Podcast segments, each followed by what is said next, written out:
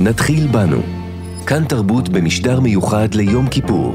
בזה אחר זה נכנסים לאולפן נציגי השבטים הישראלים לחשבון נפש פנימי. ועכשיו, המוזיקאי ניתאי קלעי על חשבון הנפש של תעשיית המוזיקה, באולפן עם אייל שינדלר. שלום. בשנה שכולם דורשים האחד מהשני חשבון נפש, כדאי גם שנעשה חשבון נפש פנימי, עם עצמנו. ואני דווקא יצאתי מהאולפן ועליתי להרי ירושלים שנפגעו רק לפני כחודש בשריפה האדירה. שם פגשתי את המוזיקאי ניתאי קלעי. אז אני ניתאי קלעי, אני מוזיקאי ומורה לאמניות לחימה ולטאי צ'י. אה, אני מתגורר עכשיו בגבעת יערים, שזה מושב ליד ירושלים. ונראה לי שזהו, כרגע. עשיתי עם ניתאי חשבון נפש על המחיר שאורח החיים שלנו גובה מהסביבה, ובאופן ספציפי, על הקריירה של מוזיקאים. היום, כשמוזיקאים ישראלים רבים מנסים לפרוץ אל העולם, טסים להופיע בחו"ל ולקדם אלבומים, מגיעים לפסטיבלים, המחיר הסביבתי של סיבובי ההופעות והפסטיבלים הוא עצום. מעריכים שיותר מ-400 אלף טונות של גזי חממה נפלטים מדי שנה לאטמוספירה רק באשמת תעשיית ההופעות. מה אפשר לעשות? האם אנחנו צריכים להפסיק לנסוע בעולם לראות הופעות? האם אומנים מהעולם צריכים להפסיק להגיע אלינו? האם על מוזיקאים ישראלים נגזר להסתפק רק בהצלחה מקומית? בתוך העולם של המוזיקה שבו אני חי, יש תאוות בצע כל הזמן, הוא בנוי על תאוות בצע. תעשיית המוזיקה מושתתת על אה, משחק של אה, שם וכבוד ומכירות, ו...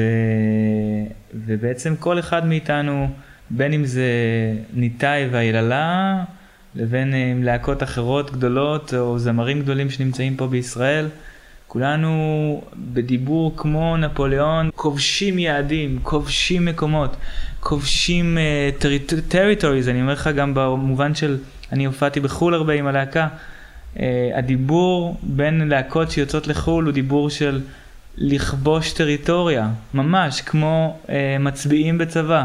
אתה כובש את ברלין, אחרי זה אתה מגיע לשם שוב שנה הבאה, כדי שבפעם הבאה שתגיע לשם, יהיה שם עוד יותר קהל ועוד יותר אנשים. עכשיו תחשוב לך, בעצם חברה שלמה שכולם נפוליאונים.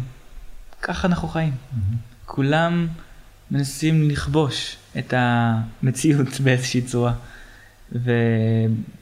ובסוף זה נהיה חולני. אה, זה נהיה משהו שהוא, מעבר לזה שהוא חולני, לתת לו שם כזה או אחר, הוא פשוט לא עובד יותר. וזה פשוט חייב להסתיים. וזה הולך להסתיים, בין אם נרצה ואם לא. או שזה יסתיים על ידינו, או שזה יסתיים על ידי הקודש והאין סוף, אבל זה יסתיים. בקרוב כנראה.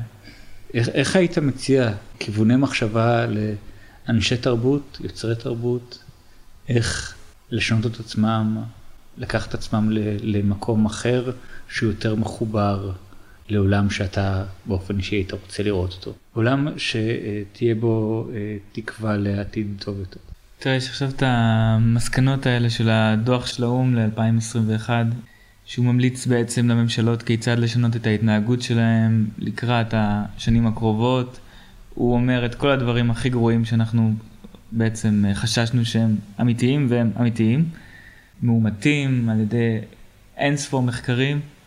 הדוח הזה הוא בעצם מכוון לממשלות, לאנשים בעלי השפעה, לאנשים שיש להם יכולת לשנות, לעשות מהלך גדול. והאנשים האלה כרגע עסוקים בדברים אחרים לחלוטין. הם מאכזבים את העולם שהם חיים בו, הם מתנהגים בצורה מבישה שמבזה את החיים על כדור הארץ. אנחנו צריכים קודם כל למצוא את הדרך להגיד להם את זה. יש דרך שהאנשים האלה צריכים לדעת שאכפת לנו. ולנו אני חושב שזה רוב האנושות. זה לא שיש פה איזה מין כמה חבר'ה שהם אה, כולם באיזה עניין של קדמה ושפשוט בואו נשתולל עד שהכוכב הזה ימות. אני לא חושב שיש פה המון כאלה.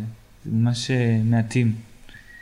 איזשהו עיוורון כזה שהוא שולח את ידיו לכל התרבות האנושית, אבל בעצם רוב האנשים פה מעוניינים שיהיה פה טוב, ולעשות את הוויתורים, אני חושב, הנדרשים בשביל לקיים חיים על כדור הארץ. אני מציע לא לחכות להם.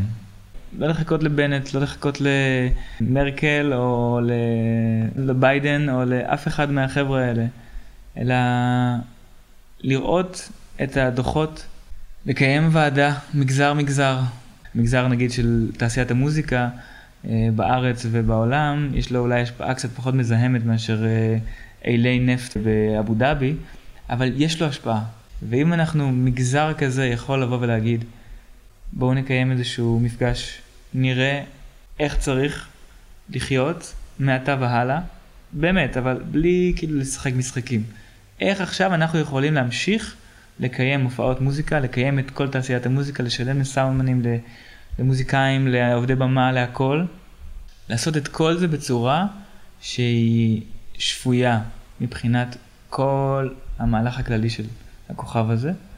אה, כאילו זה מי לא להשתמש במלא פלסטיק בבירות שאנשים שותים, עד לאיזשהו דרך אה, שונה של ניצול של משאבי אנרגיה בהופעות, ודרך זה שאתה משנה את האופן שבו אתה חושב בכלל על מוזיקה ועל איך שזה אמור להתקיים, כאילו יש אולי אירועים מסוימים שהם באופי שלהם הם פשוט חסרי אחריות, שאנחנו עושים. Mm-hmm. ואפשר לוותר על זה בכאב גדול ובשמחה גדולה שניצלנו. לפחות להרגע. תשמע, הסתובבתי בפסטיבלים באירופה, ויש ניחוח הרבה פעמים למקומות האלה, לאירועים האלה, שהוא ניחוח של uh, משהו מוגזם. כאילו, איך זה שכל הצעירים האלה, היפים והנעימים, וגם האנשים שהם לא צעירים, כולם מתאספים כאילו לאיזה זמן אוטופי של שלושה ימים ומייצרים כמויות הזויות של זבל ובלגן ויש שש במות. כל רגע נתון קורה משהו אחר בכל במה. לא צריך את כל זה, אנחנו לא צריכים את זה. זה בסדר לחיות בלי זה. יש לנו מספיק, אפשר לראות הופעה אחת, זה מספיק. הייתי בגלסטנברי שלוש פעמים. שזה הדבר הנפלא בעולם מבחינתי, כאילו. ויש שם מאה במות, לא, לא שש, מאה. ויש שם במות uh, סולריות, ויש שם, פעם הקודמת זה היה הפסטיבל הראשון ללא פלסטיק, שהייתי בו, uh, זה היה פעם ראשונה שהם עשו ללא פלסטיק בשום מקום. כוס, אתה היית הולך עם כוס רב פעמית, וגם כל הכסף משם הולך לכל מיני uh, ארגונים של איכות סביבה ולאוקספאם וכל מיני דברים כאלה, כל ההכנסות הולכות ל- ל- לזה, ועדיין, ועדיין, כמות הטיסות, אני הגעתי לשם בטיסה, האומנים זה, המשאיות, הדלק, החנייה, זה, סבבה, הם מעודדים, יש הנחה למי שבא בשאטל, מקבל הנחה בכרטיס נגיד, כל מיני כדי שלא יבוא ברכב פרטי, ועדיין, ועדיין, עדיין זה מזהם משוגע, אני בטוח, כאילו עדיין, עדיין זה רבע מיליון איש, ש... כן, אז זהו, זה קשה לי מה שאתה אומר, אבל אני לא יודע, אין, אין לי איזה תשובה, כן. אה, אני מבין שמשהו צריך אולי לוותר עליו, כאילו, ושוב, הנה, זה כרגע זה לא, לא באמת קיים. כאילו. כן. ותשמעי, זה יחזור ברגע שהם יאכלו, נראה, כאילו, כולם רוצים לחזור. תראה, אנחנו מדברים פה קצת על uh, יום כיפור, בראי של המשבר הזה, משבר האקלים והתרבות. אני מרגיש שזה משבר האקלים והתרבות, וזה לא משבר האקלים. אני תמיד אומר את זה ביחד, כי אני מרגיש שזה מה שזה. אז משהו בקיימות, בתנועה של הקיימות, הביא אותי מאוד חזק להבין מה החומרים המקומיים שאני יכול לשאוב מהם השראה, ושיכולים לשנות את הדרך שבה אני חי. זה הביא אותי להרבה דברים, אחד מהם זה שהתחלתי ללמוד מוזיקה מזרחית ומוזיקה של פיוטים ודברים שבאים מבית כנסת פה בכל הארץ. הייתי קם בשלוש לפנות בוקר לשיר עם הקהילה החלבית בנחלאות, נשארים פיוטים עד שבע בבוקר. אירועים משוגעים, יפהפיים, שאתה אומר, אתה יודע, אנשים יוצאים, הולכים לדרום אמריקה לבדוק את האינדיאנים, לעשות uh, טיולי איואסקה, ופה יש אוצרות של רוח אנושית, שאולי בגלל שאנחנו גם, אני מגיע מתוך uh, תרבות חילונית, אז יש שם איזו חציצה ביני לבין האוצרות האלה, שהיא מובנית באיך שגדלתי. Mm-hmm. והיום אני מרגיש שהחציצה הזאת מדומת לחלוטין, כלומר, אני ממש... מסרב להכיר בה. אני רואה שיש אפשרות לשאוב פה נהרות ו- ו- ומים חיים מהמון תרבויות שחיות פה. לך לי תשוקתי, בך חשקי ואהבתי, לך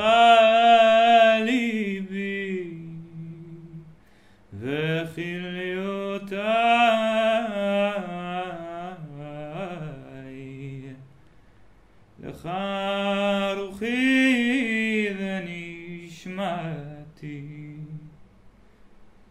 לך ידיי, לך רגליי, וממעכי תכונתי, לך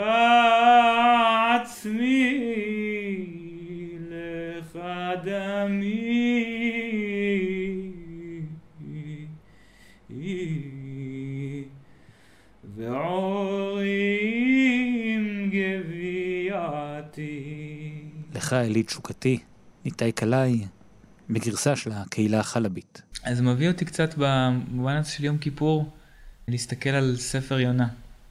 שספר יונה קוראים אותו בכל יום כיפור. הוא מספר על יונה הנביא. נביא זה אדם שיש לו שיחה עם האינסוף, יש לו שיחה עם הכוח שמחיה את העולם ושברא אותו, בין אם אתה מאמין בזה או לא, זה מה אולי by definition. והנביא הזה, הסיפור שלו הוא סיפור מרתק כי הוא בורח מהבשורה הזאת. והוא בורח לנמל יפו. בנמל יפו הוא לוקח אה, אונייה, משלם לרב חובל, פתאום יש סערה ענקית כזאת, הוא לא יודע מה לעשות. אה, יורד לבטן האונייה, ואז הרב חובל אומר לו, קום, מה לך נרדם? לך קרא בשם אלוהיך. כולם שם מתפללים על הספינה לכל האלוהים שלהם, והוא שם הולך ומצטנף באיזה פינה של הספינה ונרדם לו. ואז הם מגלים שהוא בעצם הסיבה לכל הבלגן הזה. אז הם אומרים לו, מה, מה אפשר לעשות? אז הוא אומר להם, קחו ותזרקו אותי לים. אני הסיבה. אז אומרים, אוקיי, טוב, בסדר. זורקים אותו לים, ואז בא דג ענק, כנראה לוויתן גדול, ובולע אותו, והוא במשך שלושה ימים הוא מתפלל לאלוהים. ומתוך זה, האלוהים נותן לו עוד הזדמנות להביא את הנבואה שלו. הוא אומר בעצם, לך אל עיר בשם ננבה, תגיד להם שהם עשו את הרע בעיני אדוני, השם, האין סוף, יהיה, הווה ויהיה. כן, אתה יכול לקרוא לזה הרבה דברים, הרי הקודש הוא לא מישהו, הוא משהו. ולך תגיד להם שזה מה שקורה. ובסוף, אחרי כל המסע הזה, הוא אומר את זה, וקורה משהו נורא מפתיע, שכאשר הוא אומר את זה, כולם מקשיבים לו.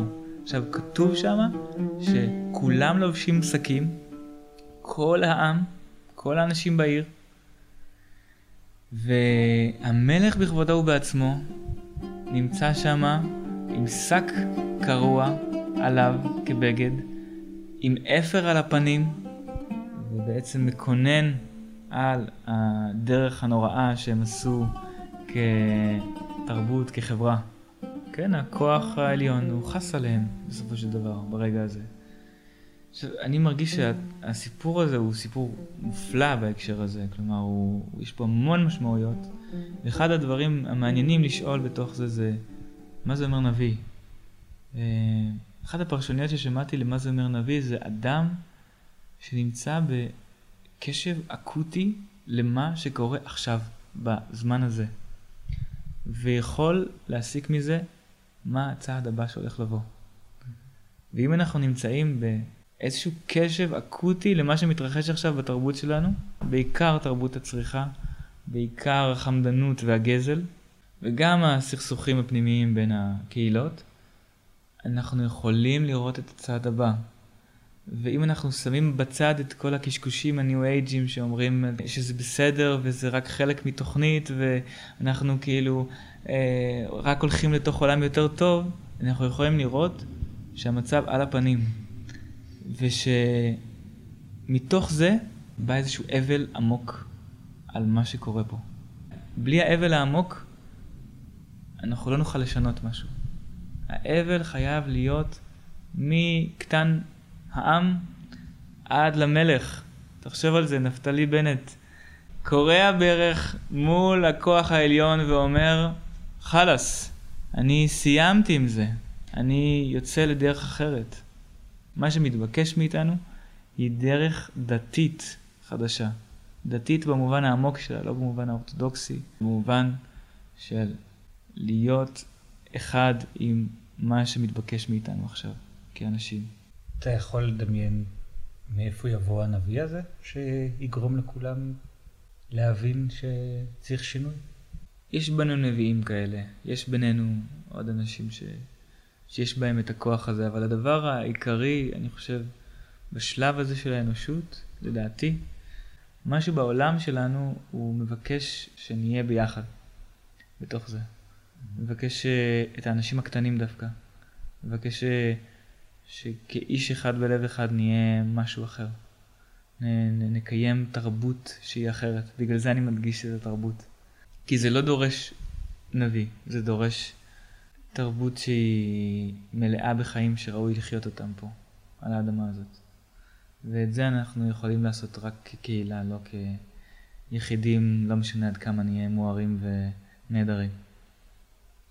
אמ, השינוי העיקרי שיכול להתרחש לדעתי הוא שינוי של נהלים, חוקי מדינה, אה, ממשלות, אה, כאילו הדבר העיקרי שיכול לשנות את ה... שיהיה Game Changer בסיפור הזה, זה מנהיגים שיודעים מה הם עושים. ולאו דווקא מנהיגים, אלא, אלא שהפוליסיס, הנהלים של המשחק ישתנו לחלוטין. אם הקפיטליזם ימשיך כמו שהוא, אנחנו לא נצא מזה. לא משנה כמה נאגור שקיות ניילון ונשתמש בחד פעמיים מתכלים שעשויים מתירס או מחלב אורז. כאילו כל הדבר הזה זה פשוט כאילו מין green wash כזה שכולנו עוברים והוא באמת מסתכם בכלום בסופו של דבר. אבל התודעה משנה את החוקים. אנשים כמו לנון נגיד, ג'ון לנון. כאילו אמרו הרבה פעמים איך שהוא שינה את ההיסטוריה ואיך שהוא דיבר ואיך שזה. שהוא שילם על זה, על איך שהוא דיבר, הוא שילם על הפרובוקציות שלו, הוא שילם על הבלגן שלו, וכולם שילמו. גנדי שילם, מרטין לותר קינג שילם, כולם שילמו.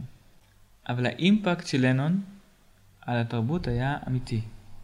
כלומר, אתה יכול לראות שההומניזם מהסוג שלו, שהוא, שהוא הטיף לו, הוא עדיין, יש לו ערוצים אה, וזרמים חזקים שהם עדיין יושבים all the way to Washington DC כאילו, all the way to the מקבלי החלטות, כל הדרך לאנשים שהם ממש בקונגרס כאילו. ואולי אפילו הנשיא שומע קצת לנון ואומר לעצמו, אוקיי, אני צריך לעשות פה אולי משהו אחר, לא את כל השיט הזה. וזה העיקר של העניין. הוא מוותר על המון בשביל לעשות את הדבר הנכון. וזה לא פשוט בכלל לוותר על המון. זה משהו שאנחנו יכולים לעשות אותו אבל, ו... וכקהילה, אני חושב שאנשים עושים אותו כבר. כלומר, יש קהילות שלמות שקמו מתוך המשבר הזה, שהם מקיימים אורח חיים שונה לחלוטין מזה ש... שהוא נמצא במיינסטרים הישראלי, או הפלסטיני, או האמריקאי, או הבדואי, כאילו. וזה מגיע מתוך איזו הבנה כזאת. עכשיו, מה אנחנו יכולים לעשות עכשיו כיחידים, כל אחד כשלעצמו, כדי לסיים את הדבר הזה. שמע, אפשר פשוט פחות. אפשר פשוט לקחת פחות. גם אנשים במאה שערים שחיים בירושלים, אתה יכול כאילו לראות את הסכו"ם החד פעמי שנזרק כל ערב ביום שישי, ואתה יכול לראות, האנשים האלה לא טסים, והם לא קונים בגדים, והם חיים ממה שיש, והם אוהבים את מה שיש, כאילו, לא בהכרח... אה, אני לא אומר כוללנית על כולם, אבל יש להם תרבות שהיא מספיקה בשבילם. כן. כן? אני, כשאני עושה טאי צ'י, מבחינתי זה מעשה שיש בו אקטיביזם. גם כשאני עם התלמידים שלי, כי אני נהנה בלי כלום. אני עושה כמה תנועות, אני נלחם נגד אדם בלתי נראה, או לפעמים מול אדם נראה, ואני לא צריך לקנות כלום. אני נהנה מהחיים. והליהנות מהחיים הזה, שהוא מכלום, הוא הדבר, הוא מה שאנחנו צריכים. פשוט שלא יהיה עוד, שדי לנו. Mm-hmm. וזה הרבה יותר גדול, אני חושב, מכל uh, שקית uh, פלסטיק שאני אוגר, ואתה יודע, אפילו לעשות מים אפורים בבית וכל הדבר הזה. זה נחמד, זה מעולה, אבל הדברים האלה צריכים לבוא באופן ממשלתי. הדבר העיקרי מהאזרח שבעצם נדרש ממנו עכשיו, זה פשוט להיות מבסוט בלי דברים. נקודה שקשורה לכיפור זה הנושא של חשבון הנפש. על חשבון נפש כמוזיקאי או כחלק מהדבר הזה שנקרא תעשיית המוזיקה. כלומר, זה שכן נוסע להופיע לכל מקומות בעולם ורוצה להצליח ורוצה שהמוזיקה שתגיע לכמה שיותר אנשים בכמה יותר מקומות והטריטוריות וה... ואולי טעויות שאתה יכול להסתכל ולהגיד שעשית או שאתה רואה אנשים מסביבך עושים? אמ, בוודאי שאני יכול לראות. אני יכול לראות המון מה... מהרדיפה הזאת של ההצלחה או הכרה לפחות, נראה לי בעיקר הכרה בסיפור של היללה והסיפור של המון להקות אחרות שנמצאות סביב, וזה לא משנה בכלל אם מדובר ב... כוכבים שהם עכשיו בתוך המיינסטרים הישראלי ובפלייליסט אה, אה, של גלגלצ באופן קבוע, או שזה קהילת האינדי הקטנה שנמצאת בגוש דן וירושלים, כי זה עוטף את הכל. תשמע, אני לא יודע. תשאל אותי אם לצאת עכשיו לעוד uh, טור כמו שיצאנו, או אתה יודע, אנחנו עוד... גיגים קטנים, כאילו רדיואט שהם יוצאים לטור, הם יוצאים עם מטוס סילון, שכל המטוס הזה סוחב את כל הציוד שלהם, והם יכולים להיות עכשיו ב-40 תאריכים ב... בשלושה חודשים. האם אפשר להמשיך לחיות ככה? זאת השאלה. שאלה אמיתית. אני לא יודע לענות לך על זה, אבל האם אני יכול לוותר על זה, באמת, ולהגיד, אני לא הולך לטוס יותר במטוס עם היללה, עם הלהקה שלי. כלומר, האם אני יכול להפעיל את הוויתור הזה? האם יש טעם בוויתור הזה? יכול להיות שכן, כמו שיש אנשים שכבר לא טסים לתאילנד, כי זה ממש מוגזם לעשות חופשה של שבוע בארץ נידחת שאתה מנצל את המקומיים בשביל שיעשו לך פו על המצח ויביאו לך שייק בננה. אז יש אנשים ש... שרואים את המוגזמות הזאת ובוחרים לא לטוס יותר ליעדים רחוקים במזרח לתקופות קצרות. אוקיי, יש, יש איזו החלטה כזאת. האם תעשיית המוזיקה הקטנה והגדולה יכולה להגיד, חלאס, לא עושים יותר uh, טיסות? כי המון מזה עובד ככה, כן? אני רואה המון חברים שלי גם. טסים לסוף שבוע בגרמניה, עושים שלוש הופעות, חוזרים עם קצת מזומנים.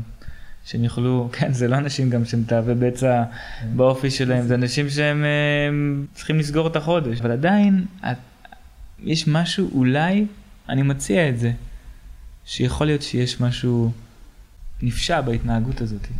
שיש משהו שהוא נצלני בהתנהגות הזאת. כאילו, משהו בזה פשוט לא כל כך בסינכרוניזציה, משהו בזה כבר לא כל כך עובד לנו, אז האם תעשיית המוזיקה יכולה לעשות את הדבר הזה ולהגיד, לא טסים יותר, אז מה עושים? אוניות? אנחנו נהיה באירופה רק ברכבות, בטורים. אפשר לעשות את זה, אפשר לחיות ברכבות, בטורים. דורש התארגנות אחרת, וזה כאב ראש לא קטן, אבל אפשר לעשות את הדבר הזה. כמו שגרטה טונברג נסעה לניו יורק בספינה קטנה, במקום אה, לטוס לשם משוודיה. האם אנחנו יכולים לעשות את הסיבובי ההופעות שלנו ככה? אה, מין שאלה שהיא פתוחה לדעתי, היא, היא דורשת מחשבה. אבל שוב, זה כמו בדברים אחרים שדיברנו, זה הפעולה של היחיד פה היא מדהימה והיא נותנת השראה והיא מעולה, אבל עד שכאילו לא נתאפס על עצמנו כמגזר ונגיד זה החוקים זה מה שאפשר לעשות זה מה שאי אפשר לעשות. אולי אני קצת קומוניסט בקטע הזה אני לא בטוח שזה יעבוד אבל כאילו אפשר ממש לקבוע חוקים והגבלות לתעשייה הזאת שהם ברורים ואז אתה לא חי במחשבה שאתה כל הזמן בקונפליקט פנימי שהוא שוחק אותך בסופו של דבר. תודה רבה, ניתאי קלעי, סולנה יללה, שאירח אותי בביתו בקריית יערים ושם אה, עשינו את החשבון נפש שלנו ושל תעשיית המוזיקה. אני אייל שינדלר, מאחל לכם חתימה טובה וצום קל. להתראות מכאן תרבות. If it be your will,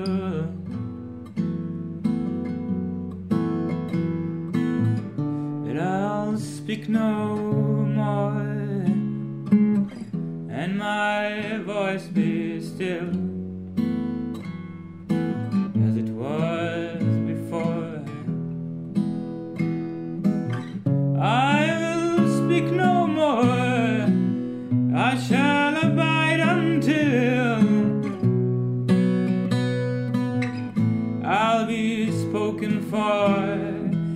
if it be your will.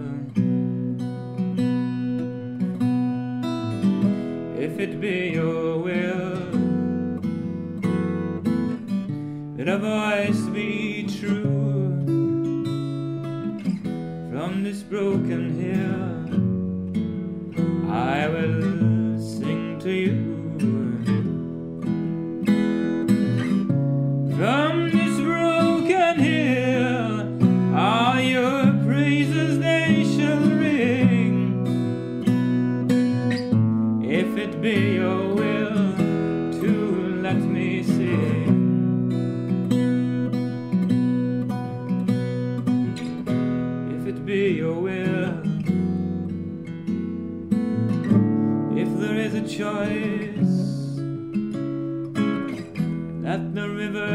fear that the hills to rejoice. At your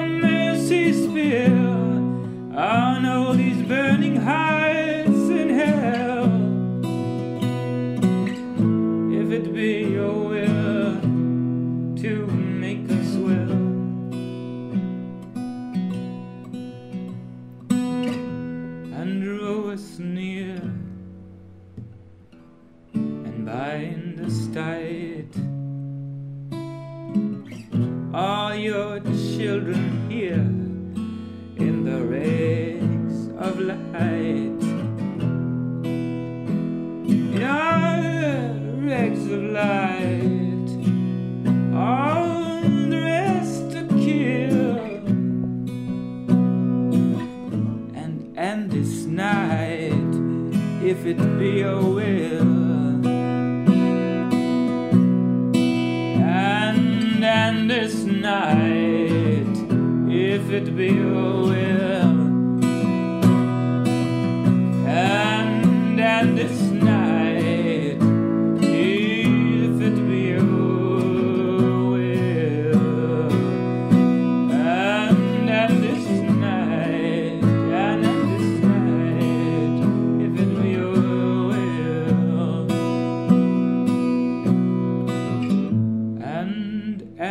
snap.